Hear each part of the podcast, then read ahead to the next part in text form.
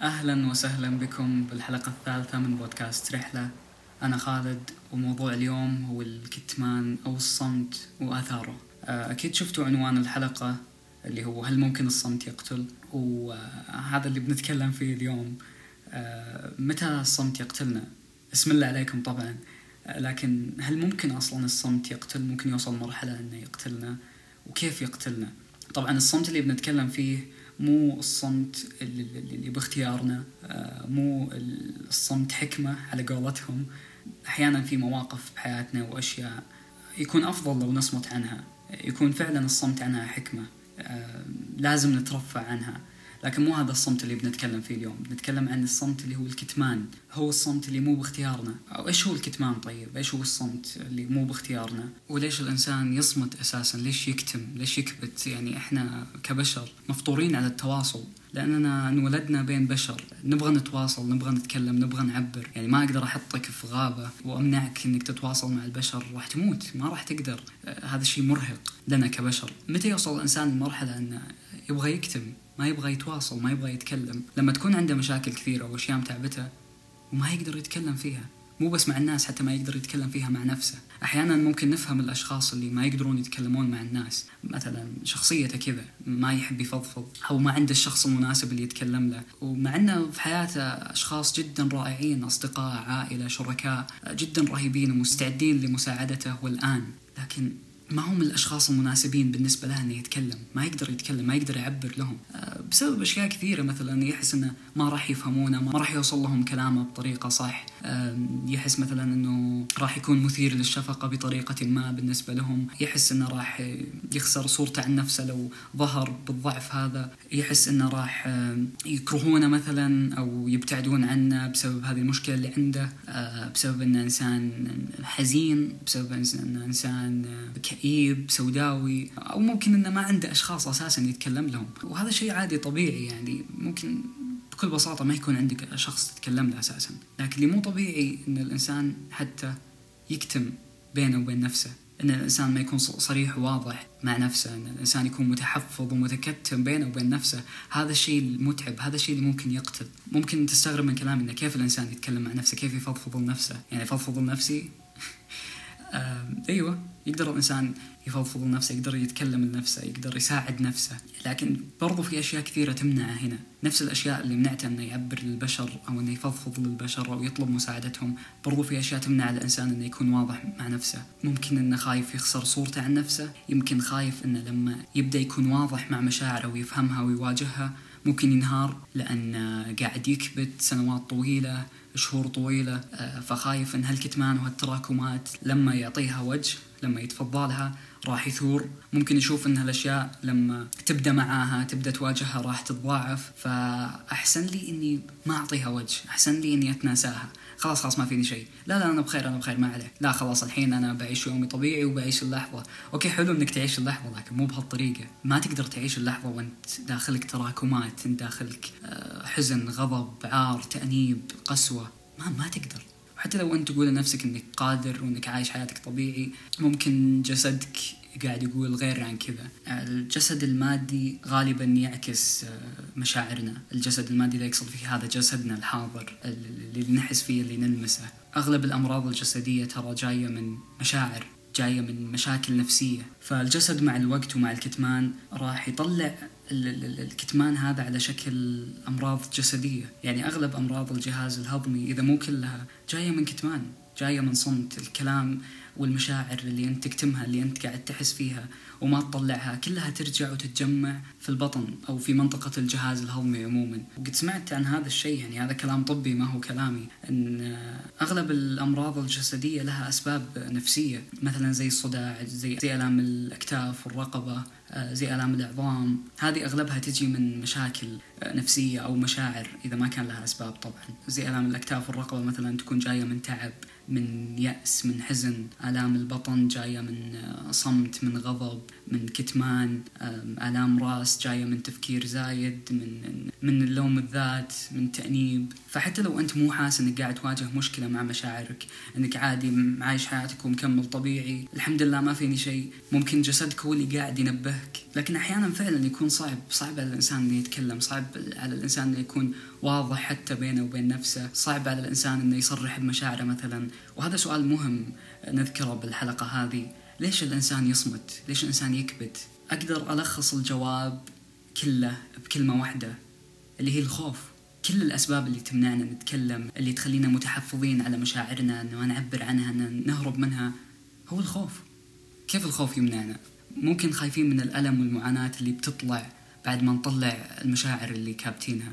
ممكن خايفين من الرفض مثلا ممكن خايفين من الفشل آه، خايفين من السخرية والانتقاد خايفين من تحمل المسؤولية خايفين أننا نتخذ قرار خايفين من عقاب خايفين من التغيير خايفين ان نفقد الأمان خايفين ان نفقد نفسنا أو ممكن نكون خايفين من المشاعر نفسها. فالسبب الرئيسي اللي أحسه قاعد يمنعنا ان نتكلم ونعبر هو الخوف.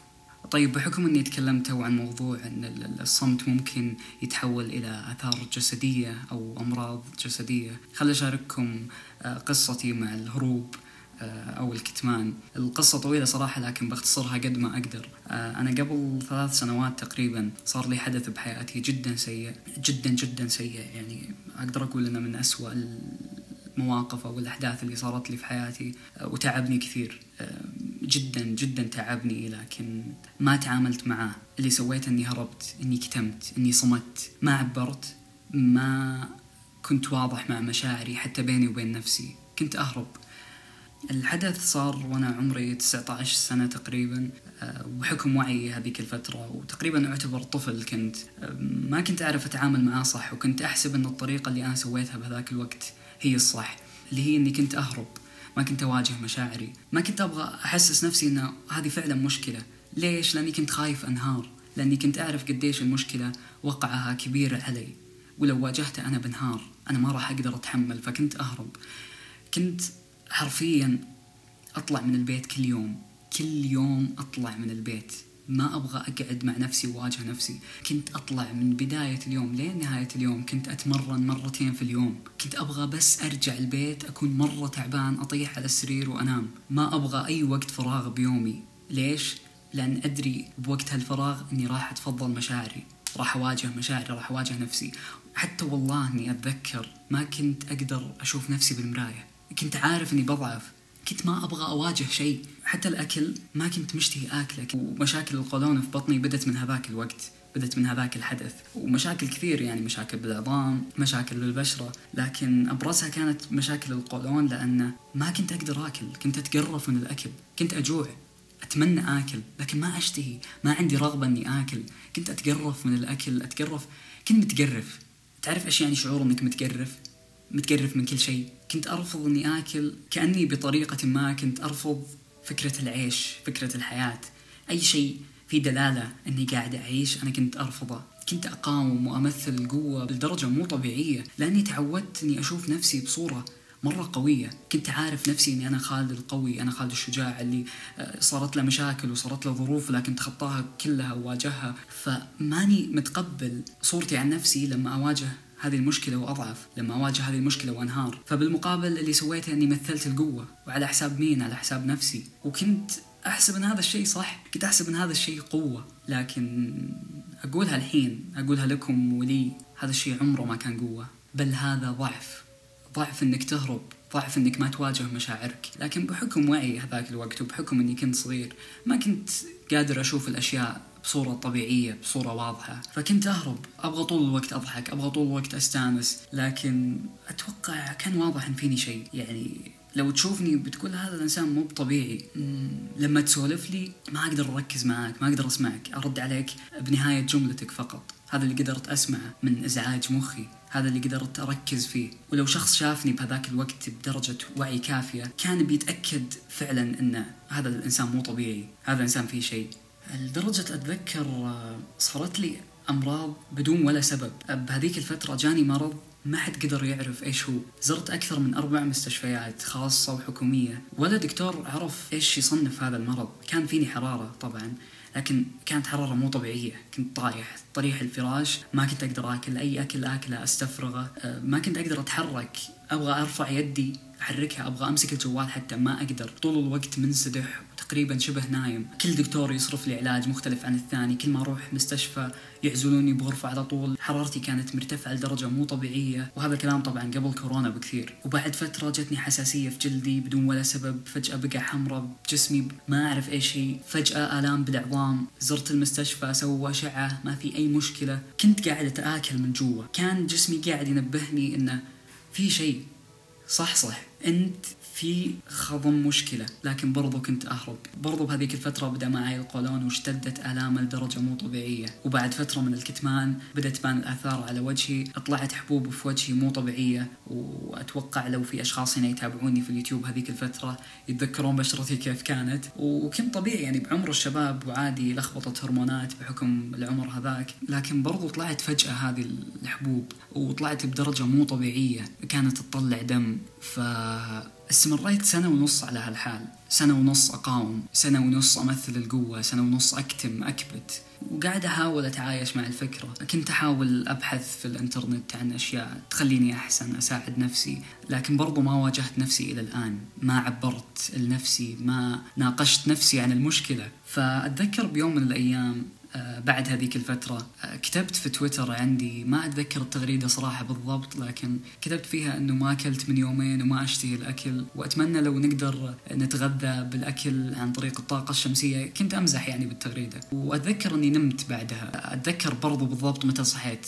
صحيت العصر كنت نايم الصباح. آه، دخلت تويتر دخلت الخاص لقيت في شخص مرسل لي رسالة على الخاص فتحتها. لقيت أنها بنت قالت لي السلام عليكم خالد. آه، عرفت بنفسها عمري 30 سنة. وقالت لي أنها شافت التغريدة حقتي وسمعت إنك تعاني من فقد شهية وارق وتفكير زايد توتر. بعدها بدأت تتكلم عن نفسها. قالت أنا كنت نفس حالتك تقريبا وحتى جسديا. وقالت أنا بقدم لك هدية بسيطة على شكل نصائح. نفذها وبتلاحظ التطور اللي بيصير. بعدها بدأت تسرد لي. تكلمت عن الشهية وإيش أسوي وإيش ممكن آخذ. بعدها قالت لي عن كتاب السماح بالرحيل وكيف إنه كتاب جدا رهيب. بعدها بدأت تساعدني بموضوع الأكل والشهية وزي كذا. وعطتني خلطات وأشياء. آه، ففتحت المحادثة وشكرتها وقلت شكرا على الوقت اللي خصصتي إنك تساعديني ومرة مقدر وممتن. بعدين قلت الحمد لله أنا ما عندي توتر. ترى قاعد أقرأ لكم المحادثة حاليا لأني ناسي. قلت الحمد لله أنا ما عندي توتر بس أحس إنه مكبوت جوا. يعني ما يبان علي إني متوتر ولا عندي إحساس إني متوتر بالعكس ما أصنف نفسي كذا. لكن أحس إني أكبته أكبته أول ما يجيني بنفس اللحظة أضيعه وأخليه على جنب أو أكتمه. وبخصوص الشهية هي مو دائما الحمد لله. بس إذا صارت أطول مرة ما آكل يعني عادي أقعد يومين ثلاث أيام. بس مرة شكرا على اقتراحك وبخصوص الكتاب مرة تحمست إني أشتريه وشكرا وزي كذا. المهم قعدنا نسولف وتكلمت لي إنه إيش ممكن أسباب هذه الأشياء ومن وين تجي. وسولفت لي صراحة بوضوح عن أسبابها وبعدها بدأت تتكلم عن الكتاب وكيف إن فكرة السماح بالرحيل جدا مفيدة. إن لا تهرب من مشاعرك. مثلا حسيت إنك بتبكي اجلس أبكي. ما راح يأثر لا تخاف منه عيشه. بعدين قلت لها أنه أحس إني عادي ما قد قاومت البكاء وأعرف مشاعري بالضبط. قالت لي اسمح لهم بالرحيل. بعد ما تخلص عايش المشاعر قول أنا أنوي أني أسمح لمشاعري بالرحيل. وخذ نفس عميق. بتخف لين يتلاشى. قلت لها أحس ما أقدر. ملازمتني الأفكار يوميا. ما ما أقدر. ما أقدر أعيش مشاعري. قالت عيشها يوميا واسمح لها بالرحيل. المهم نقطة التحول في حياتي وفي المحادثة هذه وإحنا نتكلم عن الموضوع والمشاعر. قلت لها أحس إني استسلمت. ولا عاد أبغى أحاول حتى مع نفسي. قالت إيوه حلو أنا أبغى الاستسلام هذا بس ما أبغى الأفكار. أفصل مشاعرك عن الأفكار. استغربت من كلامها. قالت أنت أول خطوة تسويها الآن إنك تحب نفسك وتتقبلها. عيش مشاعرك؟ استغربت من كلامها. قلت كيف تبغيني أستسلم؟ قالت اقرأ الكتاب. استسلم. ابك. اجلس. عيشها. قول أنا ضعيف وما أتحمل. لا تقاومها. فجأة أول ما قريت جملتها لما قالت لي قول أنا ضعيف وما أتحمل أقسم بالله بدون شعور مني دموعي بدأت تنزل. بدأت تهطل. تعرفون إيش يعني تهطل؟ نفس المطر لما يهطل. تهطل بغزارة برضه بكيت بدون وعي. انهرت بكاء. قلت له واو بكيتيني. أول مرة أفكر بهالموضوع. قلت أول ما قريتها جتني غصة. قالت إيه هذا اللي بيصير. بعدها بتسمح لمشاعرك بالرحيل. استسلم هذه مشاعر مكبوتة تحتاج تطلع. هذه الرسالة اللي أرسلتها لي بالضبط الساعة 4 و59 دقيقة. وإحنا كنا نسولف طول الوقت من أول ما صحيت من النوم أنا كنت ماسك الجوال. جيت لها بعد 11 دقيقة بالضبط. تخيلوا بعد رسالتها هذه اللي هي الساعة 4 و59 جيتها الساعة 5 و10 دقائق قلت أنت إيش سويتي فيني؟ قلت ما توقعت بيوم من الأيام جملة بتبكيني كذا. العشر دقائق الأخيرة كلها كنت أبكي بشكل مو طبيعي. قالت لي مبروك. تخيلوا أحد يبكي وينقال له مبروك. قالت لي مشاعرك المكبوتة بدأت تطلع. هذه فكرة الكتاب. مشاعرنا لازم نعيشها ما نقاومها ولا نهرب منها لازم تطلع. وأنا وهي قاعدة تكتب لي ذا الكلام وأنا قاعد فاتح جوالي بعد ما بكيت ما كنت أشوف الجوال كويس من كثر الدموع اللي في عيني. كنت أشوف الجوال مشوش. حتى يعني في أغلاط بالكلام هذا لما رجعت أكتب لها في أخطاء املائية كثير بسبب اني ما كنت أشوف ال keyboard. قلت أنا أقرأ عن الوعي كثير وسمعت هالفكرة آلاف المرات بس ما أعرف ليش أثرت فيني مرة تو. قالت أدري أنا كنت مثلك. سبحان الله كأنك أنا بنسختي القديمة. قلت معليش على كتابتي عيوني للحين فيها دموع مو شايف ال keyboard كويس. قالت شفت؟ خلاص سامح نفسك واسمح لها بالرحيل. ما عليك عادي عيش اللحظة وطبقها على أي مشاعر. قلت يا الله من زمان ما بكيت كذا. دايم أقاوم فكرة إني ضعيف وأقول لا أنا قوي وأتحمل. ودايم أفكر بالانهيار والاستسلام وإنه خلاص الحياة ما تناسبني. بس أقول لا خالد أنت أقوى. بس تو لما قلتي لي قول أنا ضعيف وما أتحمل واستوعبت الفكرة واعترفت بهالشيء على طول بكيت. ومو أي بكاء فبدت تتكلم معي عن الفكرة وشكرتها قلت مرة شكرا. أحس في شيء كان محطوط على صدري وانزاح. قالت عادي أعترف بضعفك. وهنا مربط الفرس. بقول لك شيء غريب. بتلاحظ بشرتك بتتغير. حقيقي مو مزح. يقول لك الكتاب حتى ملامحك بتهدى قلت أنت وش دراك؟ بشرتي آخر سنتين جدا سيئة. وأمراض جسدية من كل الأشكال والأنواع. قالت شكلك نتيجة مشاعرك الداخلية. هذا الشيء آمنت فيه. وبعدها بدأت تتكلم عن نفسها أنه أنا عشت هذه المشاعر وأنا عشت نفس مشاعرك وحسيت فيها وبعد ما حررتها كنت كأني مغمضة وفتحت كأني انولدت من جديد. وقالت لي أن الحل هو الاستسلام والسماح. بعدها بتحدث لك قفزة بتحس فيها. بعدين قلت لها ما أعرف أحس إني مستسلم. حتى أحيانا عادي أبكي على مسلسلات مواقف بس ما توقعت إن البكاء بيكون مختلف لو أكون أبكي على نفسي. الدموع كثيرة وأحسه طالع من جوا صدري وسايدي يمتلى الدموع. قالت إيه لأن هالمشاعر ما اعترفت فيها. أبكي على نفسك وأعترف وسلم بدون أي مداخلات. حتى لا تحت موسيقى. قلت ما تتصورين قديش الشعور مريح. من زمان ما بكيت كذا. بعدها قعدنا نتكلم عن موضوع المشاعر وإلى آخره. هذاك اليوم كان جدا غريب. آه ما أدري كيف أشرح لكم الفكرة لكن الرجل بالمجتمعات عموما تقريبا تربى على فكرة إنه مفروض ما يكون عنده مشاعر. الرجل ما يبكي الرجل ما يضعف الرجل ما ما يتكلم عن مشاعره ما يعبر. الرجل صارم وحازم وقوي. وهذه الأفكار عندي يعني إلى فترة قريبة. أحس إني أبغى أكون بصورة قوية طول الوقت. أبغى أكون بصرامة معينة طول الوقت. وصراحة يعني ما كنت أشوف إن البكاء ضعف. حتى هذيك الفترة لما كنت صغير ما ما كنت أشوف. كنت أشوف إن عادي الرجل يبكي. كنت أشوف إن الرجل عادي تكون عنده مشاعر. لكن ما أدري ممكن باللاواعي كنت أرفض هذه الأفكار. باللاواعي ممكن إني كنت أشوف إن البكاء ضعف. ما أدري ممكن بحكم تربيتنا ونشأتنا إن الرجل ما يبكي الرجل قوي بس البنت هي اللي تبكي هي البنت اللي عندها مشاعر وتضعف. وممكن برضو يعني في إناث عندهم نفس هذه الفكرة آه، ممكن تكون صورتها عن نفسها أنها إنسانة قوية مفروض ما تبكي. وهذا شيء جدا خطير. هذا شيء مو كويس مو قوة. والله العظيم أنه مو قوة. اسمعوا من مجرب. يعني ما كنت متوقع بيوم من الأيام أنا بشارك حدث بحياتي نفس هذا الحدث وبقول للعلن أني أبكي. لكن خلاص يعني الواحد يوصل مرحلة آه، نضج كافي إنه يشوف إن البكاء مو ضعف، يشوف إن المشاعر ما هي ضعف، يشوف إن الضعف شيء طبيعي في الإنسان، شيء فطري يعني طبيعي تكون ضعيف. جرب تقول الجملة هذه لو أنت تحس بمعاناة في حياتك. قول أنا ضعيف وما أتحمل استسلم. إلى متى بتقاوم مشاكلك ومعاناتك وتمثل القوة؟ يا أخي أنت بشر عادي تضعف مو عادي طبيعي. أنا لما اعترفت بهذه الفكرة بكيت انفجرت بكاء انهرت أقول لكم وسايدي امتلت دموع كان شعور مهيب. جميل صح لكنه مهيب ما قد حسيته في حياتي. إني أبكي على نفسي إني أستسلم إني أعترف بضعفي أعترف إني وصلت لمرحلة من المعاناة اللي ما أقدر أتحملها. ولازم أطلعها لازم أبكي لازم أبوح. حتى لو كانت بيني وبين نفسي حتى لو كنت أبكي على نفسي. مو أبكي على كتف أحد مو أبكي لأحد. لا أبكي على نفسي. ما كنت متوقع إن هذا الشيء مريح لهذه الدرجة. بهذيك الفترة عشت يمكن أسبوع في حياتي جدا جميل. يعني حياتي ما انتكست بعد هالأسبوع لكن الأسبوع هذاك كان مو طبيعي كنت أحس إني طاير. والله العظيم ما أبالغ يعني. كنت أحس إني قاعد أطير. ما قاعد أمشي ما قاعد أعيش. كنت أحس بخفة جسدي. كنت أشوف الأشياء بصورة أوضح. كنت أسمع الأشياء بصوت أوضح صوت ما كنت أسمعه قبل كذا. كان شعور جميل جدا جميل. وشريت كتاب السماح بالرحيل على طول وقعدت أسولف مع الإنسانة هذه عن الكتاب. فأنا أنا ممتن لها كثير وما أدري إذا هي بتسمع البودكاست هذا حاليا أو لا. هذيك كانت نقطة التحول في حياتي. الكتاب جدا استفدت منه وأتوقع اللي يتابعوني في ال social media يعرفون قديش أنا أتكلم عنه كثير وأوصي الناس أنهم يقرونه. عموما أنا استرسلت في قصتي عذرا لكن إن شاء الله أنه يكون فيها فائدة. مشاركة قصتي معكم هي الهدف منها أن ما أبغى لما تسمعوني أتكلم عن البوح والمشاعر تحسون هذا الشيء سهل علي. أنا متعود أتكلم متعود أبوح مع, مع الناس أو مع نفسي لا أنا إلى الآن ترى ما أحب أبوح مع أصحابي مع الأشخاص اللي أنا أحبهم ويحبوني. ما ما أحب فكرة البوح لكن أبوح مع نفسي.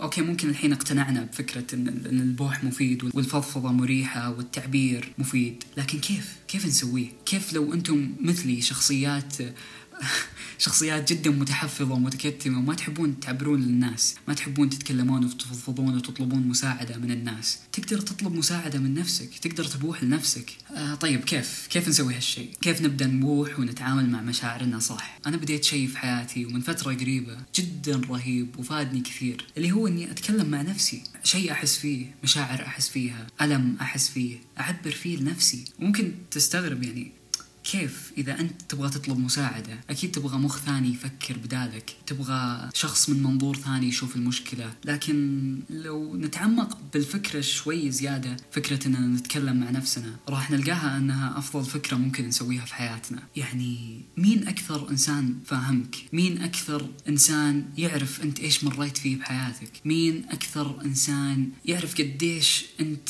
قوي؟ يعرف قديش أنت عظيم؟ يعرف قديش المشكلات اللي مريت فيها؟ يعرف قديش الألم والمعاناة اللي حسيتها في حياتك يعرف كيف كانت رحلتك في الحياة هل هو صاحبك؟ هل هو أحد من عائلتك؟ لا الإنسان هذا هو أنت. مهما كان في شخص قريب منك في حياتك مهما كان عندك صديق مقرب يعرف كل شيء في حياتك لو إن شاء الله أخوك اللي معاك بالغرفة اللي سريره ملاصق سريرك ما يعرف كثر ما أنت تعرف نفسك. في أشياء بالنهاية تصير بيننا وبين نفسنا في مخنا في تفكيرنا في مشاعرنا. إحنا الوحيدين اللي نحس فيها إحنا الوحيدين اللي نعرفها. أنت الوحيد اللي تعرف قديش أنت إنسان كويس. أنت الوحيد اللي تعرف قديش أنت إنسان عظيم. أنت الوحيد اللي يعرف قديش أنت إنسان لطيف ومحب. أنت الوحيد اللي تعرف قديش أنت إنسان تخطى مشكلاته واجهها سواء كانت بطريقة تشوفها صح أو بطريقة غلط. أنت الوحيد اللي تعرف معاناتك وآلامك ومشاكلك. أنت الوحيد اللي تحس بآلامك. مهما شرحت لأحد قد إيش أنت متألم قد إيش أنت عندك معاناة ما راح توصل له ويحس فيها نفس ما أنت حاس فيها. فأنت الشخص الوحيد والأمثل اللي يقدر يساعد نفسك. أنت الشخص الأمثل أنك تتكلم له أنك تعبر له أنك تكون واضح معاه. أنا مسوي حركة بيني وبين نفسي أني مسوي شخصيتين لما يكون عندي مشكلة لما يكون عندي معاناة مثلا أبغى أتكلم فيها. يصير في شخص قاعد يتكلم فيها وعادي ترى أتكلم بصوت عالي مع نفسي أهم شيء ما حد يسمع. وغالبا هذا الشخص اللي يتكلم أتعامل معاه كأنه طفل. يعني يكون عندي شخصية الشخص اللي قاعد يفضفض قاعد يتكلم قاعد يطلب المساعدة. وفي شخص اللي هو أنا ما اللي يعني شخصيتي الطبيعية أو شخصيتي الحالية مثلا بالعمر هذا. وأبدأ أساعده أبدأ أسأله أبدأ أسحب منه الكلام عشان يتكلم. وأعامله كأنه طفل. حسيت بمشكلة اليوم حسيت إنه ماني مرتاح حسيت إنه ماني مطمئن حسيت إنه في مشكلة في معاناة حسيت إني بمشاعر منخفضة. أبدأ أسأل إيش فيك؟ إيش فيك يا روحي؟ يا حبيبي أنت وش تحس فيه؟ وأبدأ أخلي شخص ثاني يتكلم اللي هو أنا. بس يعني كأنه بمخ ثاني. أقول إيش أحس فيه؟ والله حسيت بكذا وكذا وكذا من الموقف هذا حسيت بالمشاعر هذه. أبدأ أسأله من وين تحس جت هذه المشاعر؟ ليش جت؟ إيش إيش الرغبة اللي خلت انه يكون عندك احتياج للشيء هذا؟ وأبدأ أسأل وأجاوب كأني بنقاش مع شخص مختلف لكن أنا نفس الشخص هذا. والنقاش ترى جدا يكون مثري النقاش جدا يكون مفيد وعظيم. ليش؟ لأنك أنت قاعد تناقش نفسك أنت قاعد تناقش أكثر شخص أنت حاس فيه أنت عارف حياته ومسيرة حياته. وممكن في أشخاص يسمعوني الحين يحس إنه بالعكس ما هو شخص كتوم. أنا أتكلم أنا أفضفض لأصحابي أفضفض بيني وبين نفسي لكن يمكن طريقتك بالتفريغ خطأ. ممكن تبدأ تتكلم مع نفسك بعدها ترفض الأفكار هذه اللي قاعد يطلعها. ترفض تقول لا مفروض ما تحس كذا. مفروض ما تشعر بهذه الطريقة. مفروض ما تبكي. مفروض ما تحزن. مفروض ما تفرح لهالدرجة. مفروض ما تتحمس لهالدرجة. هذه الطريقة الخطأ. الطريقة الصح أنك تكون حنون ورؤوف على نفسك. تحسس نفسك بالأمان والإطمئنان والسلام والحب. ما حد يقدر يعطيك هذه الأشياء إلا نفسك ما حد يعرف قديش أنت محتاجها. كثر نفسك. بعد ما نتعامل مع المشاعر بالطريقة الصح هذه نطلع مشاعرنا المكبوتة من سنوات يمكن من عقود بنحس براحة عجيبة بنحس بخفة. ما أقول أن خلاص حياتك راح تكون ناجحة وراح تخلو من أي مشاعر سيئة راح تعيش حياة فوق وبتطير بالسماء. لا إحنا بشر طبيعي. ننزل تحت مرات نرقى فوق مرات نحس بمشاعر منخفضة نحس بمشاعر مرتفعة. طبيعي. لكن لازم يكون عندك طرق للتفريغ. مع الوقت. يعني أحيانا تكون عندك مشاعر أوكي بس ما أنت فاهم إيش هي. بس تبغى تفرغها. حتى يعني لما تتناقش بينك وبين نفسك تبغى تتكلم ما تحس إنك ما تعرف بالضبط إيش قاعد تحس فيه لكن تبغى تطلعها. يعني ما هي مسببت لك معاناة كبيرة ما هي أشياء مكبوتة من سنوات. بس كذا تحس اليوم مشاعرك والله مو كويسة منخفضة تحس إن داخلك شيء تبغى تطلعه فلازم يكون عندك طرق للتفريغ. هذه الطرق تختلف من شخص لشخص. يعني من ضمن هذه الطرق يعني اللي أنا أسويها بيني وبين نفسي أول شيء إنك تتنفس كويس. أو ممكن تستغرب يعني وشلون أتنفس كويس؟ كلنا نتنفس لو ما نتنفس بنموت لا تتنفس صح. انت مثلا معصب في شيء قاعد يثور جوا جوا جسمك تحس إنه متوتر قاعد ترتجف أو شيء تتنفس كويس تهدى شفتوا صوت النفس اللي حاطه في بداية البودكاست؟ أنا ما حطيته عبث حاطه لسبب. حلو الواحد يتنفس تنفس صح. في طرق للتنفس معينة. فإذا أنتم مهتمين يعني أنا ما أقدر أشرحها بصوت لكن إذا أنتم مهتمين في موضوع التنفس تقدرون تبحثون في اليوتيوب. آه ثاني شيء ان نفس ما قلنا تتكلم بصوت مسموع مع نفسك تقول وش فيك إيش تحس فيه ممكن تبكي. ثالث نقطة إنك تفكر بحلول مع نفسك. تفكر بحلول المشكلة إيش ممكن تسوي عشان تفرغ هذه المشكلة عشان تحلها. إذا ما عندك حلول عادي جدا تبحث تطلب المساعدة سواء من أصحابك أو في الإنترنت. يعني الإنترنت ما شاء الله يعني الحين في كل شيء. تقدر تبحث عن ال life coach أو الدكتور المناسب في اليوتيوب اللي تحب تسمع له أو اللي تقدر تقتنع في كلامه. وتبحث عن الموضوع اللي مشغلك أو مضايق عليك وتسمع من هذا الشخص. رابع نقطة تبحث عن طريقتك للتفريغ طريقتك الخاصة. مثلا نادي تتمرن. أنا عن نفسي هذه طريقتي في التفريغ يعني أحس أن أرتاح كثير لما أتمرن يعني أحيانا يكون عندي طاقة مرة عالية لازم أروح النادي عشان أفرغها. ممكن تمارين ممكن هواية معينة ممكن حرفة رسم نحت. هذه أشياء ترى جدا مفيدة. أنا جربت برضو أرسم قبل فترة. ما أحكي لكم عن الشعور قديش كان رهيب. رغم إني ماني رسام لكن الأشياء اللي تسويها بيدك بعيدا عن التكنولوجيا بعيدا عن الأصوات والموسيقى وال... والأزعاج تحس إنك قاعد تعيش مع نفسك صح. تحس إنك عايش في الحياة فعلا. يعني لما تسوي شيء أنت منغمس فيه مثلا تصنع شيء ترسم تكتب تمارس هواية معينة تلعب كورة تسبح أنت هنا منغمس بهذا الشيء وفقط في هذا الشيء. ما في شيء يشغلك ما في جوال ما في تكنولوجيا. فقاعد تعطيك كل مشاعرك فهذه أشياء ترى جدا مفيدة. برضو ترى عادي نطلب مساعدة من الشخص الصح جدا عادي. وهذه من صور تقدير الذات. عادي إذا ما لقيت حل لمشكلتك تطلب مساعدة. بس ابحث عن الشخص الصح اللي تحس إنه فعلا بيساعدك تحس إنه فعلا بيفيدك. النقطة قبل الأخيرة اللي بتكلم عنها اليوم إنك تعود تطبطب على نفسك. تعود أي مشكلة تجيك أي حدث يصير لك في حياتك. على طول تذكر إنك أنت موجود لنفسك. أنت موجود إنك تساعد نفسك. أنت موجود إنك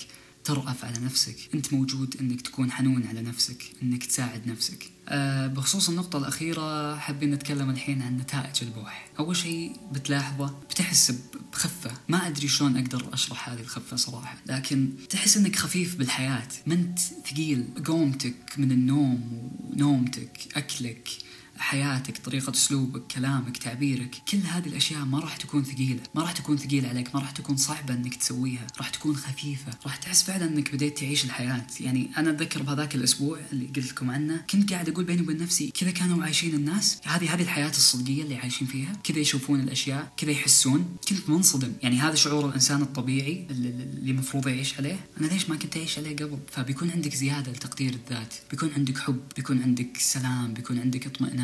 بيكون عندك رأفة على نفسك. كل هذه الأشياء بترجع لك بالفائدة طبعا. أنا قريت جملة في كتاب السماح بالرحيل أبغى أشاركها معاكم. كان يتكلم الكاتب يقول أن بالإضافة إلى طبيعة عقلنا صرنا نشبه مركبا يتكون من كل النفايات السلبية السائدة في العالم اللي هو الكتمان. وعلاوة على ذلك فقد خلصنا إلى أنها تنطبق علينا شخصيا. يعني لما تتراكم الأشياء هذه جوتنا خلاص إحنا نحس ان هذه إحنا هذه تمثلنا. فيقول كلما أصبحنا أكثر وعيا بدأنا بإدراك أن لدينا خيار ويمكننا أن نوقف سلطة كل أفكار العقل بالتشكيك فيها لنرى هل هي فعلا حقيقية بالنسبة لنا أم لا. كيف نشكك؟ اسأل نفسك هل هذه الأفكار اللي أنا كابتها بتفيدني؟ هل هذه الأفكار اللي أنا قاعد أفكر فيها كل يوم تتعبني جاية من وين؟ إيش سببها؟ ليش قاعدة تتعبني لهالدرجة؟ ليش مشغلة بالي لهالدرجة؟ وبرضو في جملة ثانية صراحة أبغى أقراها لكم يقول في كل موقف يحتوي على معاناة علينا أن نسأل أنفسنا إلى متى سأظل أدفع الثمن؟ وهذا سؤال قوي صراحة إلى متى أنت بتعيش هذه المشاعر؟ إلى متى ناوي تكبتها تخليها جوا. كم من العقاب الذاتي يكفي؟ متى سأتخلص عن اللذة الخفية التي أحصل عليها من العقاب الذاتي؟ ترى في لذة. في لذة من الكتمان بالعقل اللاواعي إحنا ما ندري عنها. بس الذات القاصر عندنا هي اللي تطلع لنا هذه اللذة. مثلا شعور أننا نكون ضحية شعور أننا نكون مظلومين شعور أننا نكون حظنا تعيس في الحياة والناس ماشية حياتهم وإحنا لا. هذه فيها لذة لكن إحنا ما ندري عنها. الإنسان أحيانا يكون مستمتع إنه يكون مظلوم مستمتع إنه يكون ضحية. أحيانا في أشخاص صعب عليهم أن يتخلون عن هذه اللذة. ويقول لك متى ما اختبرنا ذلك فعلا؟ يعني متى ما حسينا ذلك فعلا؟ فإننا سندرك دائما أننا لطالما عاقبنا أنفسنا على الجهل والسذاجة والبراءة وقلة التثقيف الداخلي. ويمكننا أن نسأل أنفسنا هل تدربت في أي وقت مضى؟ على تقنيات الشفاء العاطفي الذاتي. هنا يتكلم عن التقنيات طبعا في الجزئية هذه عن السماح بالرحيل وتقنيات السماح بالرحيل اللي هي تكلمنا فيها طول الحلقة أنك تسمح لنفسك بالرحيل وتحرر مشاعرك. فبعد ما قال هالكلام قال إذا كان الجواب لا فلماذا إذا نوبخ أنفسنا بسبب إيماننا ببراءة منا بأمور معينة؟ ولماذا لا نتوقف عن توبيخ أنفسنا الآن؟ فأتمنى نوقف عن معاقبة أنفسنا والآن أتمنى فعلا أن هذه الحلقة تغير أشخاص تحرر مشاعر أشخاص. أتمنى فعلا الفائدة من هذه الحلقة. أتمنى فعلا أن مشاركتي لتجربتي كان منها فائدة. أتمنى لكم الحب والسلام والراحة في رحلتكم. أتوقع كذا وصلنا لنهاية حلقة اليوم. صراحة طولت لكن الحلقة دسمة اليوم الموضوع دسم. أتمنى أنكم تكونون استفدتوا فعلا. اكتبوا لي رأيكم بالحلقة والموضوع في التعليقات. على فكرة البودكاست ينزل في أربع منصات أبل بودكاست سبوتيفاي وساوند كلاود وقناتي في اليوتيوب الثانية وكلهم بنفس الاسم بودكاست رحلة. أتمنى فعلا إذا كانت الحلقة مفيدة تشاركونها مع أصحابكم أو تشاركونها مع الناس عموما. بسوي هاشتاج في تويتر بعد نزول هذه الحلقة اسمها بودكاست رحلة. إذا تبغون تتكلمون عن الموضوع تشاركون تجاربكم الشخصية. أتمنى تكتبونه بالهاشتاج عشان كلنا نستفيد ونرتقي سوا. أي مشاركة عندكم عن الموضوع الحلقة أو عن مواضيع البودكاست عموما أتمنى تكتبونها في الهاشتاج عشان نشوفها سوا. وألقاكم في الحلقة القادمة. وإلى اللقاء.